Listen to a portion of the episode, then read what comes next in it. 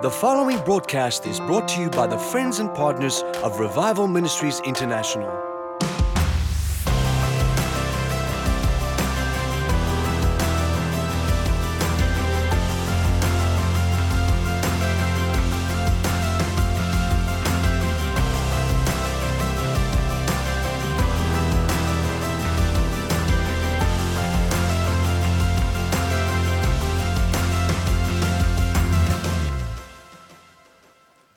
Want you to take your Bibles and open me to the book of Joel, please. Joel. Joel. Joel chapter 2.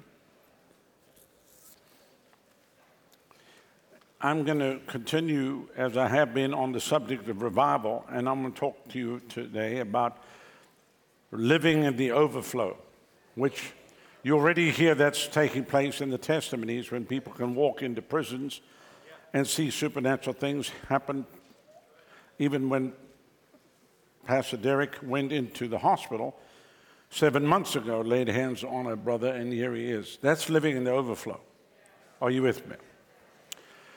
Joel chapter 2, and I want to read verse 23. Be glad then, ye children of Zion, and rejoice in the Lord your God, for he has given you the former rain moderately and he will cause to come down for you the rain, the former rain, and the latter rain in the first month.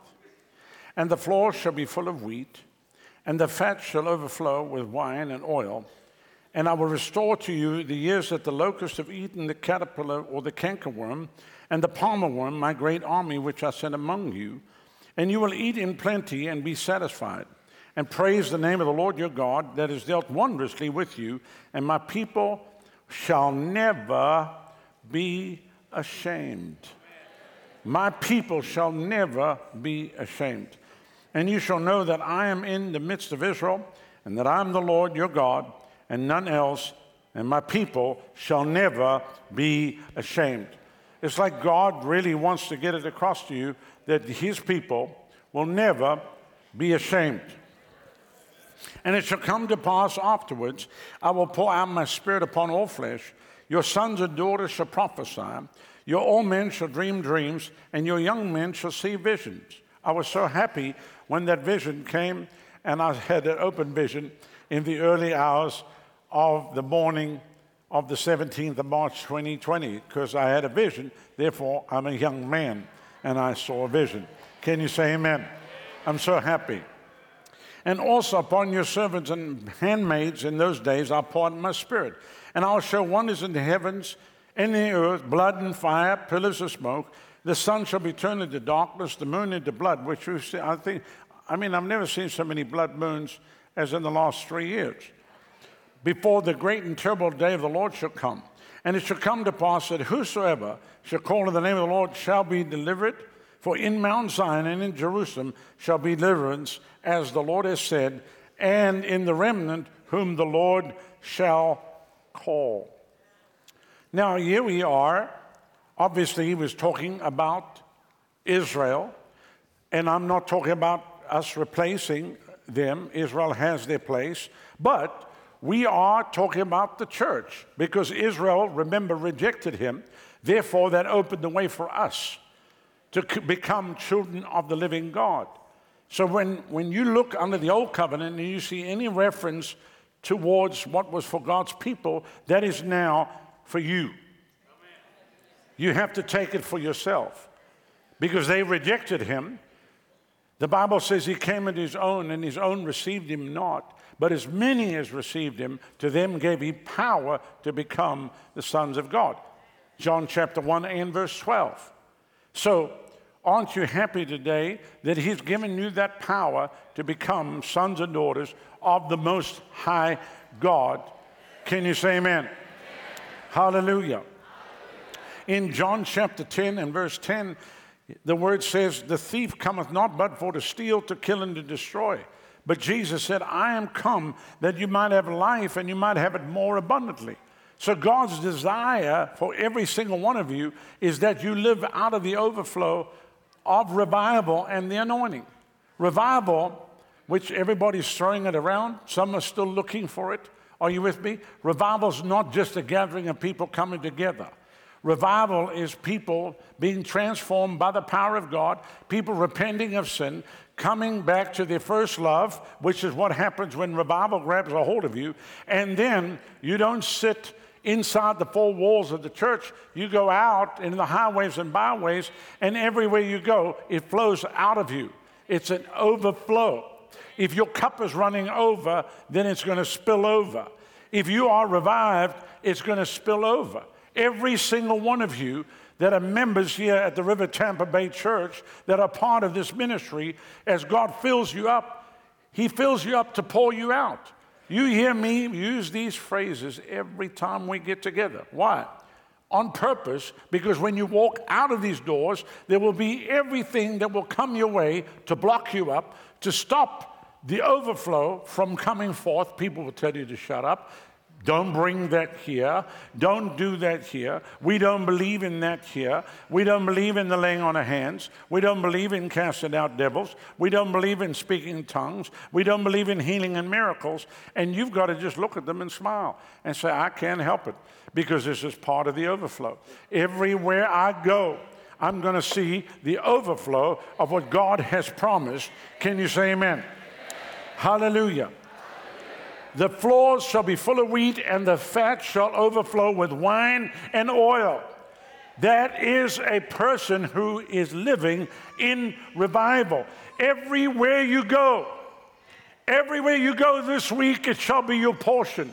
Everywhere you go, there will be opportunities to stop the flow. But you have to make a decision I'm living in the overflow. Somebody said, What if they start running? Chase them down. Chase them down. I warn people when they come here. I, people come here, they want, I want to meet with you. I go, warn them. Now, they tell you right now, you come around here, you've got to be warned where you're coming. This is a radical place. Why do you think we put the signs up out front warning people? This place could be hazardous to your Phariseeism and you said, you see, you could get an attack of excessive joy. You could get a drink of the new wine that flows from heaven, and then you, you might be gone like this for days. People won't be able to get you back to normal, or what they consider normal, because you're living in the overflow. The abundant life is super abundant in quantity, superior in quality. Super abundant in quality. See, some people have life, but it, the quality of life is terrible. Are you with me? And then the quality is bad.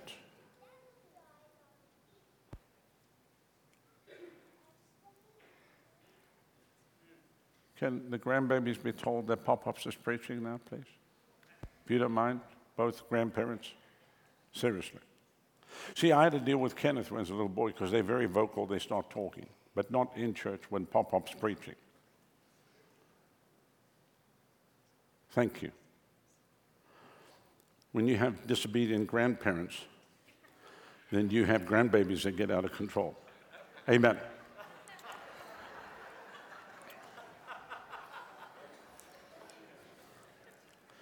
Psalm 23 and verse 5, the second part of it said, Thou anointest my head with oil, my cup runneth over.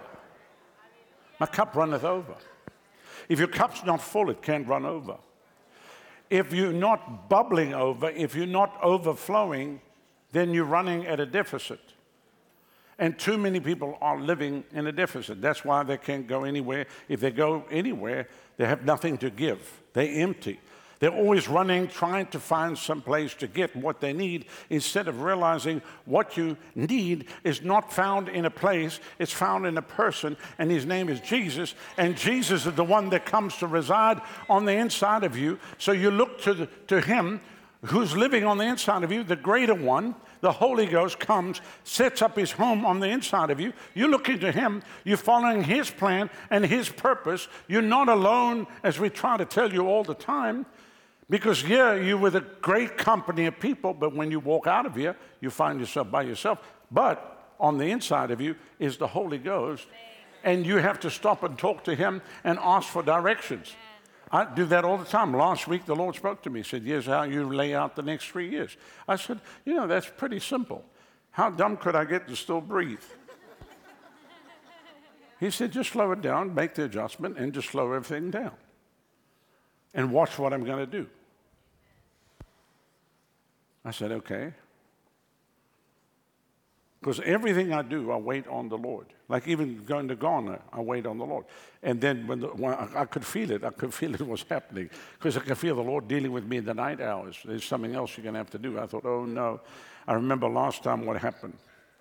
And then, you know, here we are now, Namibia and South Africa. So what, what are we going to do? We're going to go and pour out what's in the overflow. We, we're not going there with a deficit. Are you with me? We, we were talking about this this last week. I was talking to ministers and said, Do you know how many missionaries travel to foreign countries and the missionaries have nothing? In actual fact, the missionaries are defunct at their house. Nothing works for them. Their, their church has got like 30 people in it. Are you with me? And they, can't preach their way out of a wet paper bag. They jump on a plane and fly to India or fly to Africa and go put on the people stuff they don't even live by back home. Somebody said, How do you know that? Because when I travel, I have to meet the deadhead missionaries that are there. And they look at me and say, I said, What are you doing here? I've been here for 25 years. I hate these people. I said, I said What? Go home, you ugly thing, you. Why would you go to a country and you hate the people? You know, I'm here at the river. I love the people. I love the church. I love the people of Tampa. We love Tampa. We love Central Florida. We, we love the people. Said, oh my God, I'm here. He said, do you know how many pastors I go to? They hate the city they're in. They don't want to be in the city they're in. They built this church. They really wish they were gone. In actual fact, most of them start going. They're gone. They're never there. Somebody said, why? Because what should have stayed in revival became a swamp because they allowed everybody and anybody to come and dictate where and what the waters of God does. You cannot allow educated people that are educated beyond the intellect to come and block up not only the wells, but block up the river to dam the river up and stop the flow of the Spirit of God. Listen, that's why we started the River Church. That's why we started 27 years ago. This December will be 27 years ago that we started this church with 575 people the first Sunday. Why did we start it? Because they told me, pastors told me, you cannot have a church in revival. And I said, you can have a church in revival. But they bring this staff member on, that staff member on, this staff member on. They're all from every place. And in between Tom, Dick, and Harry, and they stop the flow of the Spirit of God. Well, we don't do that anymore. We used to pray for people, they used to fall under the power, but we don't want to do that anymore in case people get offended. So the whole ministry becomes about not offending people. And guess what? They offend the Holy Ghost. And you know what the Holy Ghost does? He says, Goodbye, bye bye, I'm out of here, I'm gone. I'm gone. Then they look for the water, there's no water. They look for oil, there's no oil. They look, look for wine, there's no wine. Why? Because the wine became vinegar, the water became sludge. Are you with me? So it's up to the leaders to keep the flow of the Spirit of God. Somebody said, How did they get the thing wrong? Attitudes, attitudes, attitudes. And not not grateful for the presence of God and grateful, and they don't come around and reverence the very presence of God. Listen, the day you start to take for granted what God is doing, the Lord, the Holy Ghost just says, I'm going somewhere else. I'm, I'm not even going to put up with this stuff. That's why we wanted to dedicate this place with four weeks of meetings. And I'm telling you, the power of God was so strong. Oh, yeah. There were meetings here, let me tell you, that wrecked me, that shook me to the core. I talk about what happened in March of, of, of 2020, but let me tell you what happened here the last four or five weeks. I'm, t- I'm still reeling from the impact of what took place, especially that Monday morning of the second week. The power of God shook this place. Somebody said, Well, I wasn't here. Well, that's probably why it shook.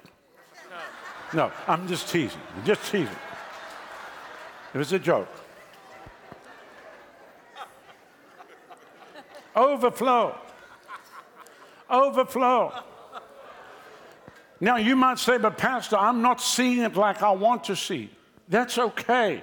Just handle the portion that God has given unto you and be faithful with the little. And he says you're going to be ruler over much. Luke 16 and verse 10. Somebody said, Well, I really want more. How much can you actually handle? How much can you actually handle? Because with the overflow comes the persecution. Somebody said, Why did you have to bring persecution up? Because it will come. Persecution yes. will come. The attacks will come. Somebody said, Well, what do I do when the attacks come? Overflow more. Become a flood zone. Are you with me? Amen. The attacks will come. You're not praying for the sick anymore. Oh, really? Really? We're going to, you, you just picked on the wrong people. You know, that's why I'm like the last person that you want to start a mess with. I promise you right now. I just, I have no pullback whatsoever when it comes to the things of God. We are not going to back down. We will never compromise. You know, they try to attack, you know, even because we teach on prosperity the way we do. You know why we did that? Because there were idiot preachers taking vows of poverty. I'm not signing on to that nonsense. I'm not a Catholic. I'm not part of the Vatican. And even the Vatican doesn't believe it. They've got the lining of their walls in gold as they pillaged the nations of the earth for centuries. Don't get me started on that. And I'm not against the Catholics. We've got a lot of good Catholic friends and a lot of good Catholic friends that are born again and on fire for God. Are you with me? But the Church of Rome is a little different, just so you know. So we have to stay in that place of the overflow. Somebody said, Well, why do people stop overflowing? Because somebody said, Well, they've heard it before, they've heard my testimony. That's because you're not telling it to new people. You've got to find new people to keep telling your testimony to. And then, even if the people around you have heard it before, why would they roll their eyes? Why would they get bored? Why would they say, Oh, I've heard this before? They should be able to finish your sentence for you. And the testimony should be as fresh as when it first happened to you. It should be as fresh. Sorry, Pastor. Sorry. yeah, I feel this so strong here today. Amen. How much can you handle? Is, is your cup half full today? Well, then it's got to be filled to the top, to overflowing. What, what do you think happens with Pastor Adonica tells her testimony when she was filled up more and more, and then she talks about this, she does this with her hand. What does she talk about? I mean, remember her testimony when she does this, and she talks about being, you know, she does this, she can't talk, and then she does this. I mean, you know what that is? You know what that is? It's a meniscus. It's at the top before the thing overflows. So she does this because the thing fills up and it's right at the top, and then she says, a little drop and she does this. and then what happens? The overflow takes place. I've heard that testimony hundreds of times. It always comes down to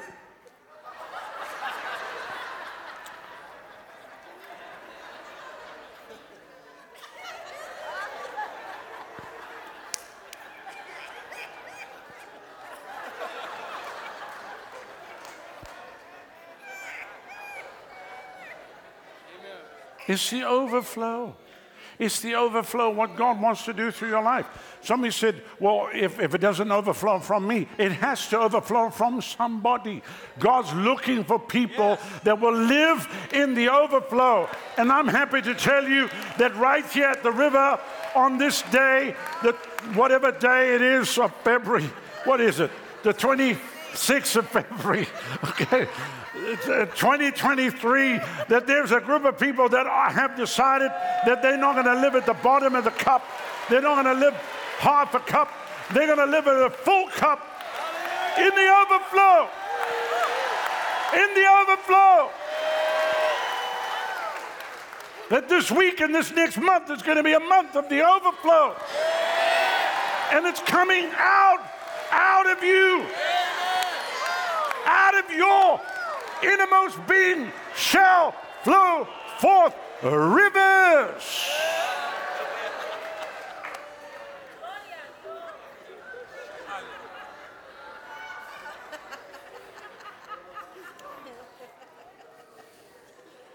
And I know they say you can't live like this. They're lying to you. They're lying to you.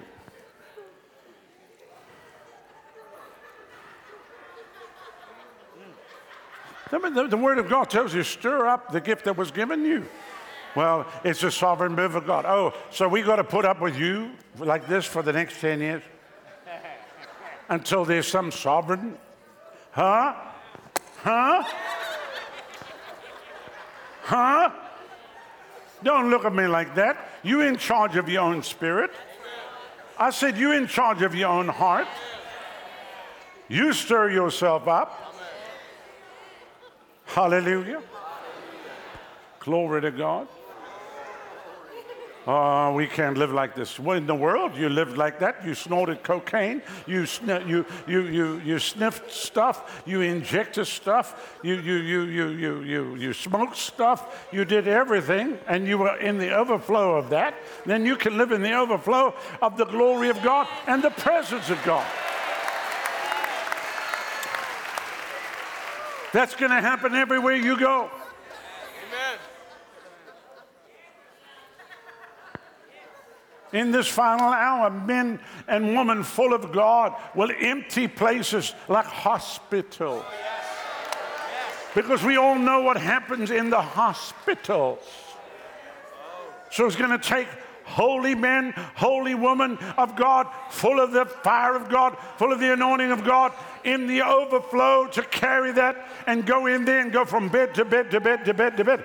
The pastor of the church in Namibia that we're going to he never shut down during COVID. And in actual fact, they were killing everybody in his country. And so they wouldn't let him in the hospital. So you know what he did?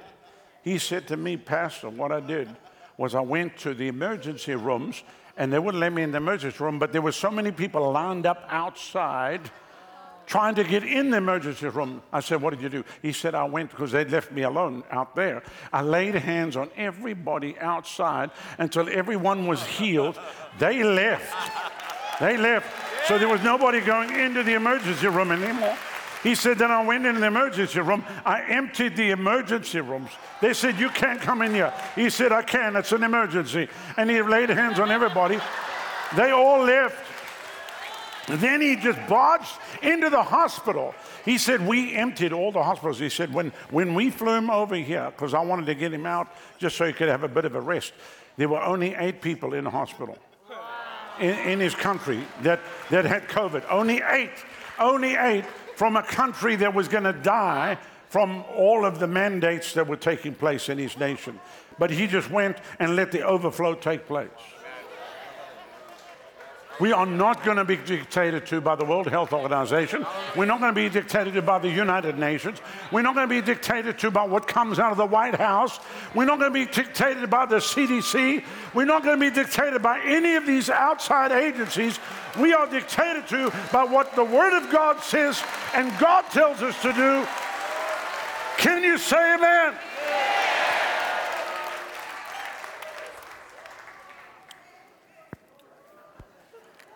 That's why the stand has been going, what, 988 days. Today's 989 days.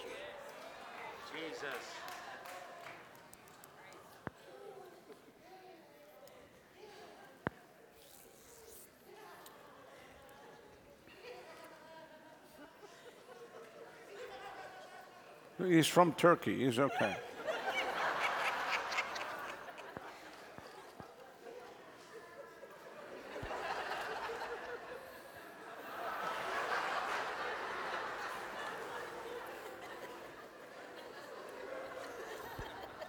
He's Turkish.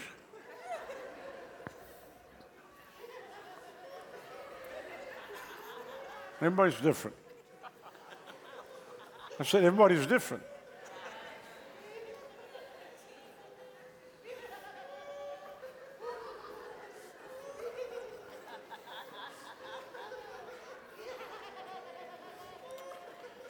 So they said, You can't have a church in revival. I said, I beg to differ.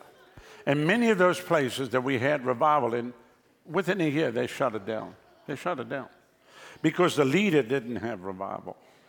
Right. The people had revival, but the leader didn't have revival. Right.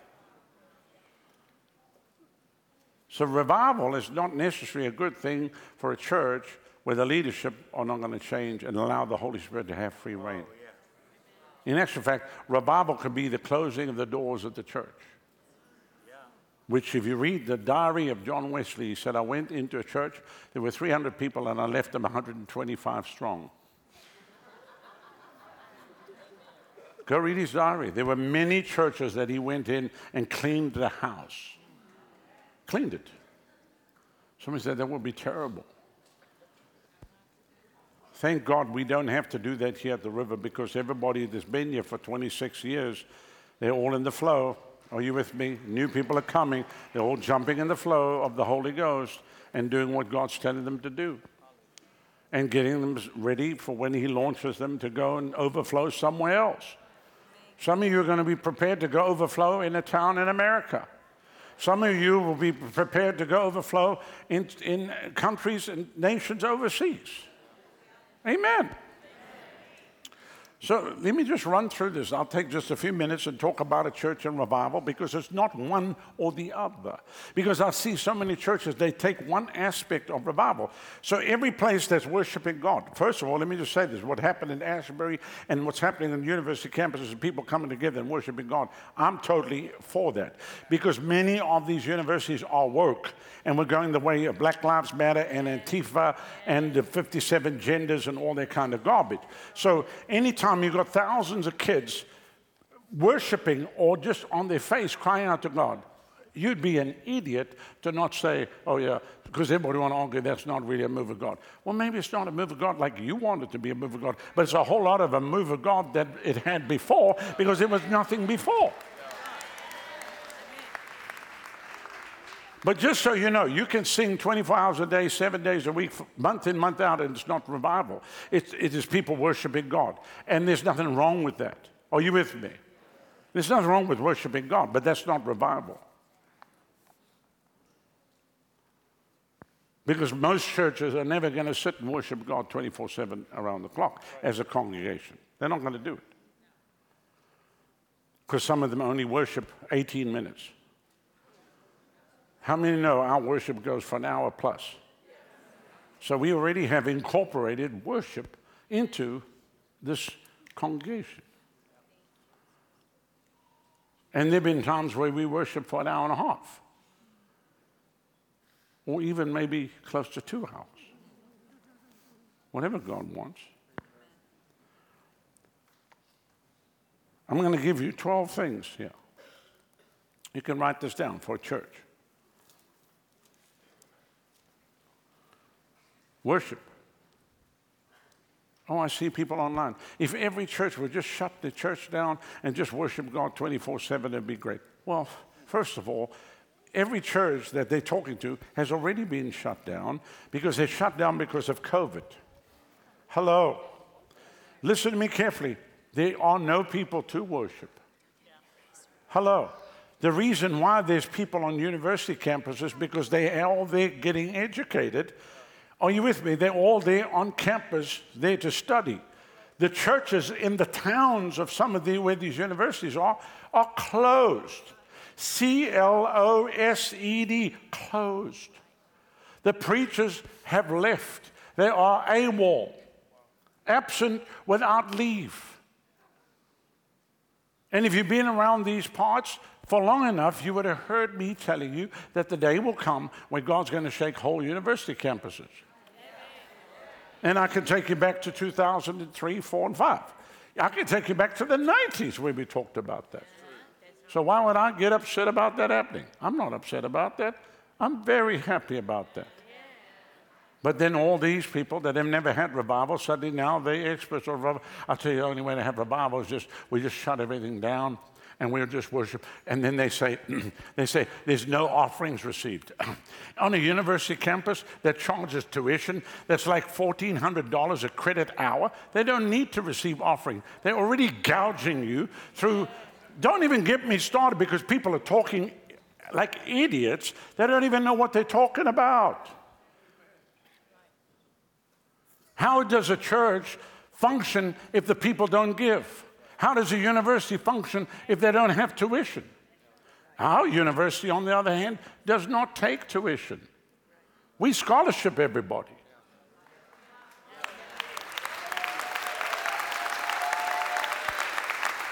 Millions of millions of dollars.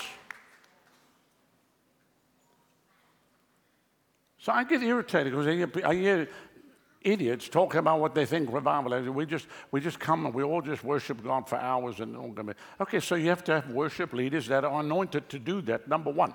What church has a, a worship leader that's anointed to just worship God? Hello? They'll run out of things to sing after the first 20 minutes. Don't look at me like that. If you don't believe what I'm saying, go back and search YouTube for all the Zoom meetings that happened during the lockdowns. Go search, and you'll hear the most horrible worship you ever heard in your life. Somebody said, "Oh, there's no lights. There's no, there's no, you know, there's no screens or whatever." Who cares? It's an old university. The thing's been there for several hundred years. People haven't put the infrastructure to modernize it. What's that got to do with it? You can have all the screens and no power, and you can have all the screens and power. It's got nothing to do with that. Are you with me? So worship is important, but worship's not the whole thing. For a church now, I'm speaking to churches.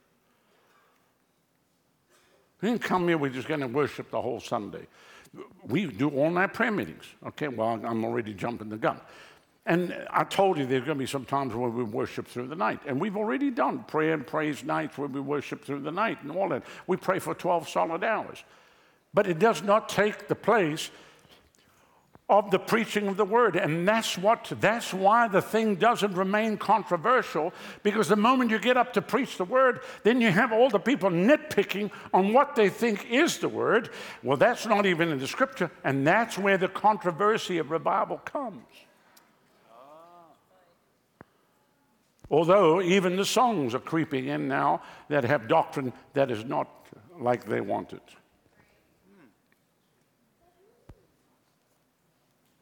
So, worship, important. Testimonies. I'll tell you, all we just need to do is just have testimonies of people's lives that have changed. We could have testimonies yet till the cows come home, the moon turns green, and the monkeys chew tobacco. How many have a testimony of something the Lord's done for you this past year? Okay, so if I gave you the mic and everybody went through the test, how long would we be here? For days. Like five days later, I tell you, there's a revival broken out of the River Church. They've been testifying around the clock, 24 hours a day. Oh, really? Okay, well, whatever. the people are testifying. They're testifying when they get out of here. That's why 4,000 people were saved last week. Yes.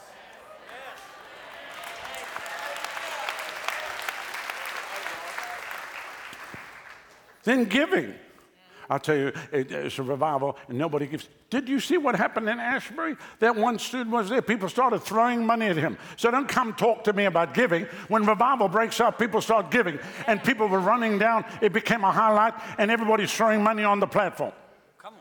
Don't come talk to me about revival. You know nothing about revival. When revival breaks out, a spirit of giving is going to hit the people. Go read the book of Acts. Go read it. People start selling things and bringing it. People start bringing stuff and laying at the apostles' feet. Go read the book of Acts. Can you say amen? amen? Hallelujah. And then the preaching and the teaching of the word. Somebody said, well, just anybody should be able to teach. You don't know who's teaching. It's the same as a hospital. You don't know which doctor's in there.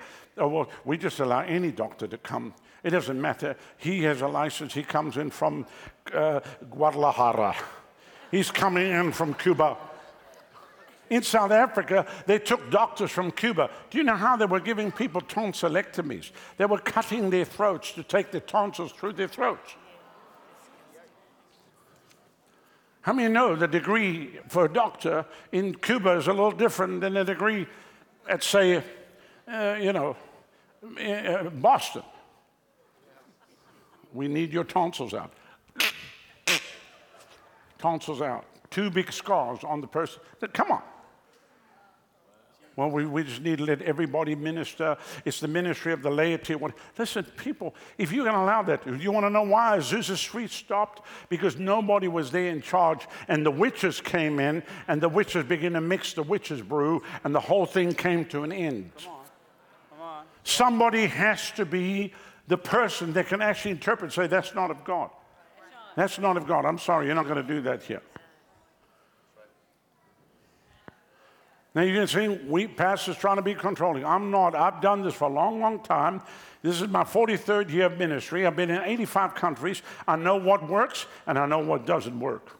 I know what's working at the river and I know what God's about to do here the next three years. Can you say amen? amen. So giving and then preaching and teaching. Preaching and teaching are integral to revival the most important part of it. If you go back to the days of, of Finney and Wesley, they didn't have people worshiping. They didn't have any of that stuff. They just had preachers. You know how you know America's broken out in a great awakening? When there are mighty men and women of God with a trumpet like voice that are raised up by the hand of God to go out and preach it, and whole cities are being shaken. Even when they want to kill you, and they tried to kill, they wanted to kill Finney. They threatened him, if you come to our town, we're going to kill you. Uh, go read the history, I've read it. Well, we don't have that. We just, like, we have a nice revival. There's no such thing as a nice revival. I said, there's no such thing as a nice revival. It's a messy business. It's a whole herd of swine running down the hill in the sea. Are you with me? And that's just the deacons. So, preaching and teaching is very, very important. And it's very important that it comes from bold people who know what they believe, that are not wishy washy, that don't change their doctrine like some people change the underwear. At least I hope you do. Somebody said, Yeah, but Pastor, I had to go to side two. I understand that.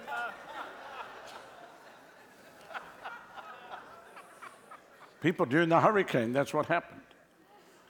You, you go down south to Naples, Fort Myers, people were going to side two. Some people went back to side one. Because there was nothing to wash in. There was nothing. Anyway, leave that alone. Okay.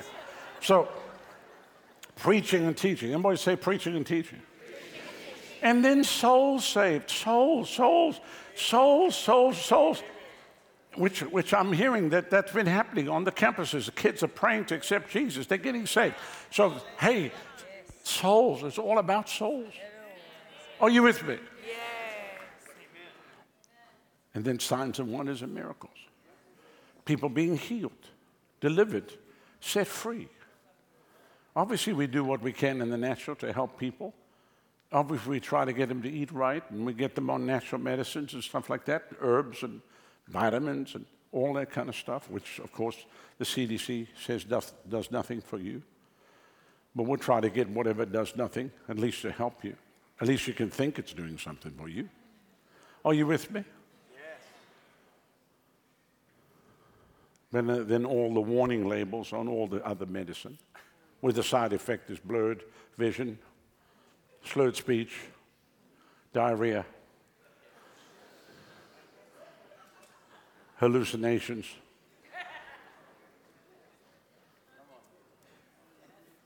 In extreme cases, you might wander naked in the street, but it's going to help your heart.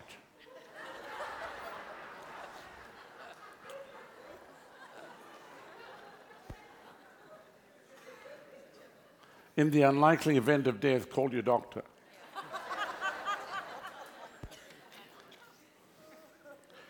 Everybody say signs and wonders, signs and, miracles. and miracles. Every one of you should be a part of that. So it's not people coming to go to some place to get what they don't have. It's the people of God carrying what they do have to everybody that doesn't have. Oh, yes.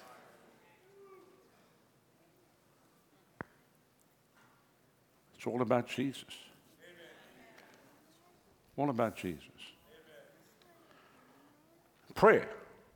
We pray, but we could pray, we could sit and pray. We could lock everything down and pray for another month, 24 hours round the clock, and never see the moon. Because when you pray, you have to get up to go do. Right. You have to get up and do.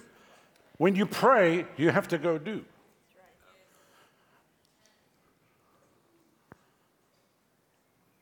We prayed fervently of America. The Lord says, go to Washington, D.C.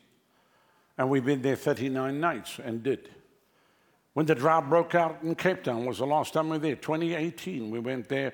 A drought, the city was running out of water, and was, we were praying over the city. The Lord said, Go, break the drought.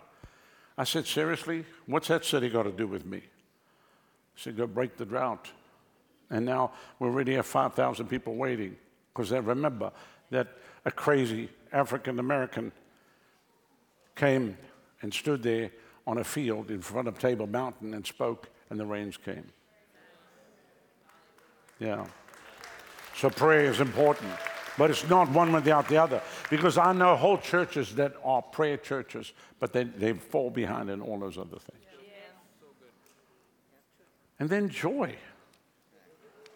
Some said, don't, don't bring that up again. The joy. Joy. Why do people have to go and do the things sad? I don't understand that.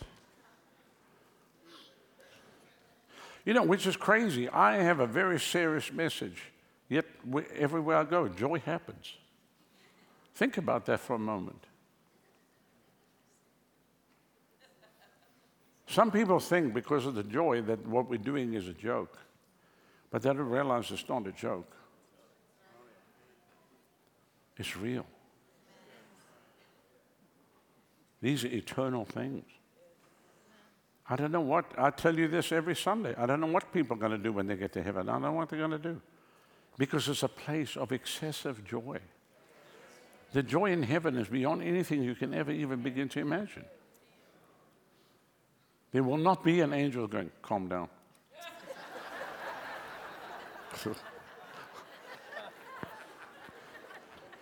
I am the angel, the monitor, to monitor you and there's been excessive joy coming from your mansion, and we've received complaints from several other people at the mansions roundabout, and they said that you've had nonstop rejoicing from the time you got here. In earth years, about two million years, and you still keep shouting and running around. You probably need to calm down. You do have all eternity to get excited. Calm down and just be normal.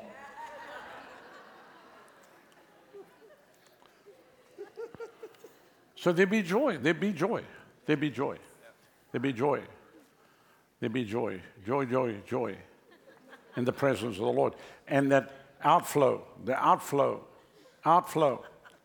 A church that has an outflow. How many are winning souls? Wave your hand at me. All the soul winners here. Look at that. Look at that. You do that in churches, you get 10%. I'm serious. Who's, who's a soul winner here? Wave your hand at me. Yeah, look at that. That means you tell somebody else, at least one a day, about Jesus. How hard is that? Somebody's dying. Well, I'm so sorry for you. You're dying. Let me pray a prayer for you. Lord, you know.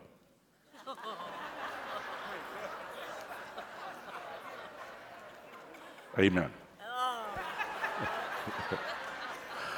That's what religion does. Uh, what can we do? He's dying. I'll say a special prayer for you after you're dead.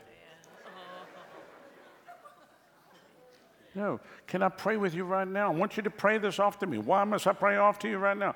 Because you don't. Where are you going? Do you know where you're going? No, I don't. Well, I'm going to make sure you know where you're going. Yeah, exactly. Amen? How many heard the story of one of the top restaurant owners here in the city of Tampa? Bern's Steakhouse. Okay, so he was dying. His wife was a little Methodist lady. She called the church, said, Would I come pray for him? So I get the year that had a stroke. So I walk in, he's lying on the bed. His sitting there. Now, he can't argue. A person that's had a stroke cannot argue with you. and he's dying. So, you know, what, what am I there trying to win him as a friend so that I can come back and come talk to him again and then come back? No, he's dying. He's dying. So I looked at him and I said, Bern, I, I, said, what you've done is amazing. The restaurant, we love it. The family go there all the time. But i am not here to talk to you about your restaurant. I'm here to talk to you about you. I'm here to talk to you about your life.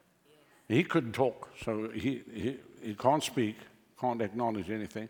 So I said, yes, well, because I said, Lord, how do I get him to pray with me? So the Lord said, well, he can't talk, but you can do this. If he wants you to pray with you, the prayer to accept Jesus, have him blink three times.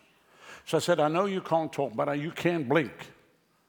So he said, if you would like me to pray with you, then won't you do this right and just blink three times? And he went like this and blinked three times. I said, okay. So then I talked to him about sin. I talked about repentance. I talked about getting right with God, and I talked about accepting Jesus as your Lord and Savior. I said, This is not even an option. If you want to know where you're going to go today, you have to accept Jesus, repent of your sin. And if you're willing to do that, I'm going to pray with you. If you want to, just blink three times. He goes, So he blinked. So I said, Okay, I'm going to lead you in prayer. And when I pray, I want you to blink after me. So when I say, Dear Lord Jesus, you go. So that's what I did. So I pray the prayer Dear Lord Jesus, forgive me on my sin. Come into my heart right now. And I led him in the whole prayer. He, he blinked his way through the whole prayer.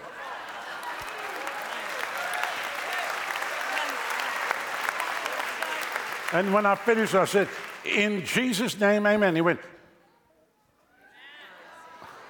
I said, then I'm going to see you in heaven. And today Jesus has come into your life and your whole life. And then I laid hands on him and prayed for him and I walked out. It was long after that he went home to be with the Lord. But that guy was saved in the twinkling of an eye. Are you with me? And he blinked his way. First person I know that blinked their way into heaven. In heaven, they'll probably walk around and say, How did you get saved? I got saved in the twinkling of an eye. I got saved because a preacher came in and wouldn't give up on me even though I couldn't talk. He made me blink. You use every opportunity, and God will give you a way. So, the outflow. And then a church that's alive, alive, a living church. Do you know how many churches we go to? They did. They D E A D did. The pastors did.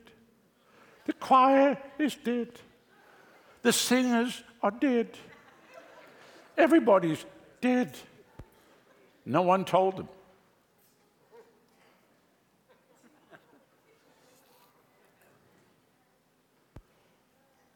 Why do you think that in 24 hours, over 5,000 people have already registered in the city of Cape Town? Why? Why? They are so hungry. They are so hungry.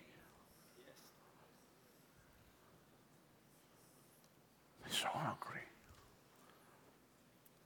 They're so thirsty. People want life. They want life.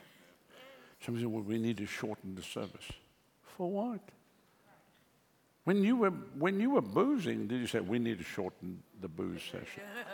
Yeah you drank into two, three, or four o'clock in the morning. What are you talking about?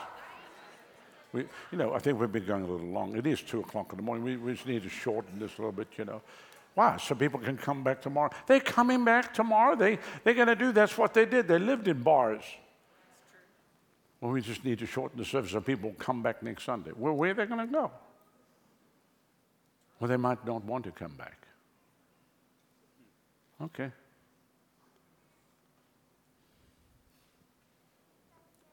So everything's in a hurry. It's quickly. So sorry we've taken this long with you. Well, hurry up in case I see some people have fallen asleep here today because it's so boring what I have to share with you. We're trying to make the services shorter for you.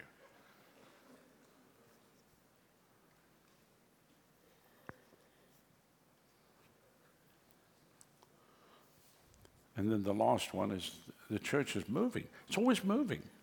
It's always moving. It's always on the move. A church on the move is a church alive. It's always on the move. It's on the move. A church on the move. People are moving. We have, we have so many evangelists based out of here that are having crusades all over the world.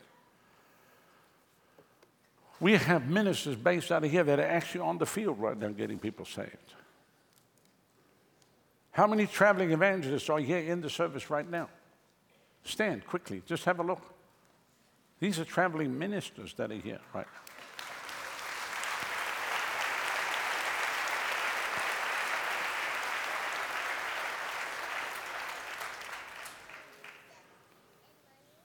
Hallelujah.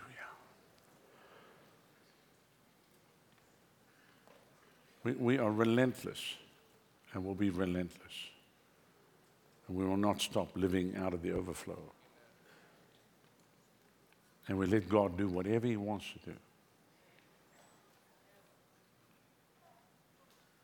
We're not one without the other. It's everything that He has. Can you say amen? I want you to bow your heads, if you would, please.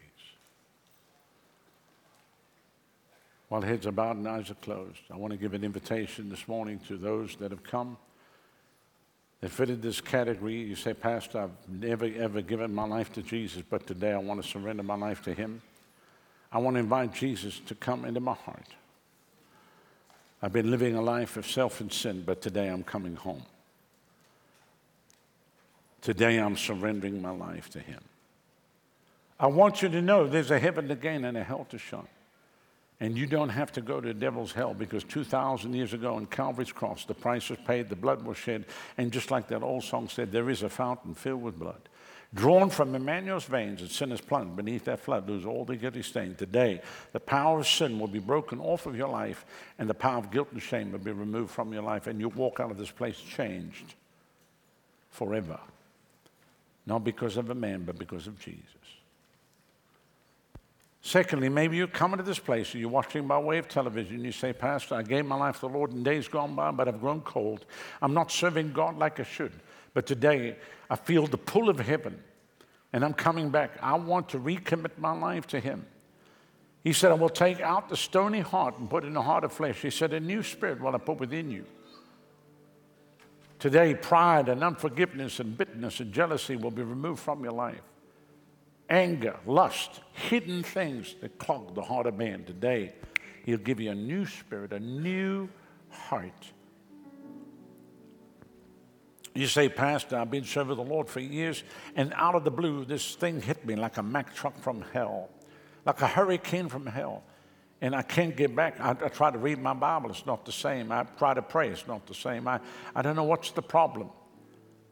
A storm came against me, a sudden divorce, a bankruptcy, the loss of a loved one, a sudden illness, the betrayal of a close friend, the loss of a job. Something happened that rocked my world. But today, I'm going to run back. I'm running back to Jesus. I'm going to surrender my life afresh to Him. Will you let Him do that today? Will you say, Yes, Lord Jesus? He stands with arms wide open. He says, Come. Will you allow Him to do that, please? He calls you. He calls you. He says, Come, come. And then, lastly, if you're here and you say, Pastor, I love the Lord, that's not even a question. But I don't have the assurance. I don't know beyond a shadow of a doubt that I'm a child of God, and I want to know beyond a shadow of a doubt. I want to know that I know that I know that I'm saved. If this is you and you fit in any one of these categories, I want to pray with you and for you. Right where you are, quickly go ahead and just put your hand up and say, Pray for me right now. Thank you. Hands are going up there. Thank you. God bless you. God bless you. God bless you. God bless you. Up in the balcony, on the west balcony, raise it up high. I said, if you can help me with the lights there. On the south balcony, raise your hand. There's hands up there on the, on the floor again under there up on the floor over on this on the north balcony god bless you anybody else quickly slip that hand up and say yes yes lord today's my day today's my day of freedom i'm not leaving here the same way i came in jesus name in jesus name once you've raised your hand you can put it down i want you to look at me right now please under this section over here, and then this part of the balcony, you did not raise your hand, but you want to be included in the prayer that I'm going to pray right now. Quickly put that hand up and say, Include me, include me. I see your hand, young man. I see your hand, sir. Anybody else? Under the balcony, God bless you. Anybody else? Anyone else? The middle section here, all the way up into the west balcony. Quickly slip that hand up and say, Yes, that's me. I see your hands. Anybody else? Anybody else? All right. On the south balcony in this section over here, just slip your hand up. I see your hand. Anybody else? All right. I want every person that raised your hand to stand to your feet right now, all across the building. Stand right now. Just stand. I want you to come from where you are. Come stand right here. I'm going to ask you to come. Come. Come right now. Come right now. Come. Bring your personal belongings and come. Those from the balcony, we'll wait for you to come. Come stand right here. Just face me, yeah. Yeah, come. Come. To follow Jesus.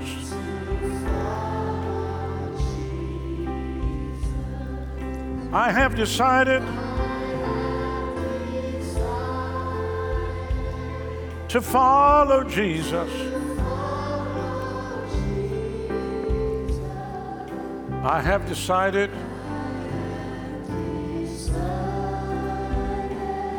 to follow Jesus. No turning back. No turning back. The cross before me, the world behind me.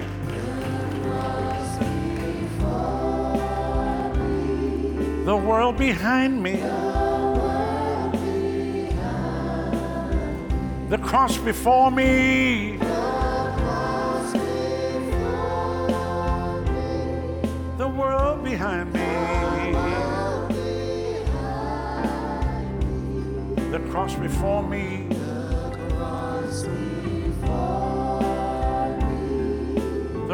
Behind me. No turning back. No turning back. You can take the whole world, but give me Jesus.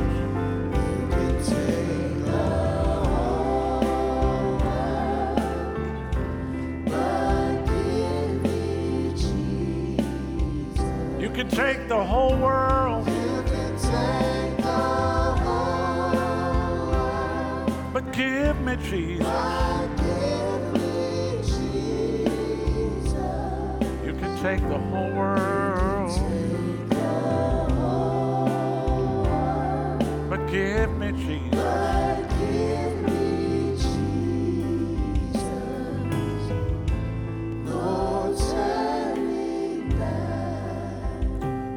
No turning back.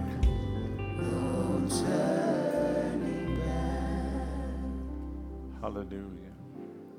I want everyone to look at me, if you would, please. We're going to pray a simple prayer. One prayer fits all. If you mean business with God, God means business with you. And I've had the privilege of doing this in 85 countries of the world. So somebody said, Well, Pastor, you don't know what I've done, where I've been. No, I don't. And it's none of my business. I know what Jesus has done and where he's been. And what Jesus has done and where he's been cancels out what you've done and where you've been if you believe today. So I want you to just close your eyes, raise your right hand to heaven, and pray this out loud. Say, Father, I come to you in the precious name of your Son Jesus. Lord, you said in your word, if I confess with my mouth, Jesus is my Lord and my Savior, and I believe in my heart that God has raised you from the dead, I will be saved. So, Father, right now, I confess Jesus is my Lord and my Savior. Come into my heart right now. Take out the stony heart, put in a heart of flesh. Wash me, cleanse me, change me, fill me, use me. Let me never be the same again. I thank you right now by faith I receive the free gift of salvation. From this moment, I'm saved. I'm born again. I'm on my way to heaven. My life is yours. I belong to you. Now just lift both hands and just thank Him. Just take a moment, just personally, and just thank Him. Just say, Yes, Lord. Just say, Yes, Lord. Just say, Yes, Lord. Now, Father, I pray that you would seal them by your blood and by your spirit, that on that day not one would be missing. Raise them up to be mighty men and women of God and use them in a powerful way to touch the lives of many people, we pray. In Jesus' name.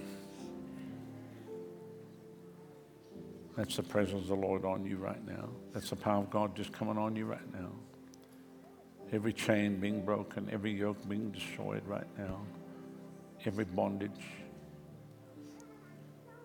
Totally free. Totally free. Totally free. He whom the Son sets free is free indeed. Thank you, Lord. Thank you, Lord Jesus. Thank you, Lord. Praise God. Amen.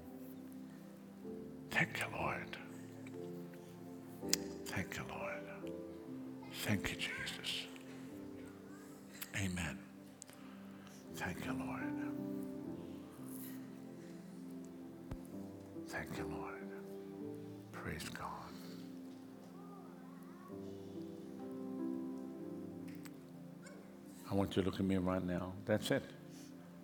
As a servant of the Most High God, by the power of the blood of Jesus, the name of Jesus, the Word of God, and by the awesome power of the Holy Spirit, I tell every one of you right now, your sins are forgiven you right now.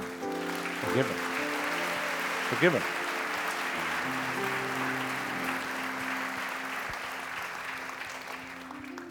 Amen. This program has been brought to you by the friends and partners of Revival Ministries International in Tampa, Florida. For more information on the ministry of Doctors Rodney and Adonica Howard-Browne, or for additional resources, visit revival.com.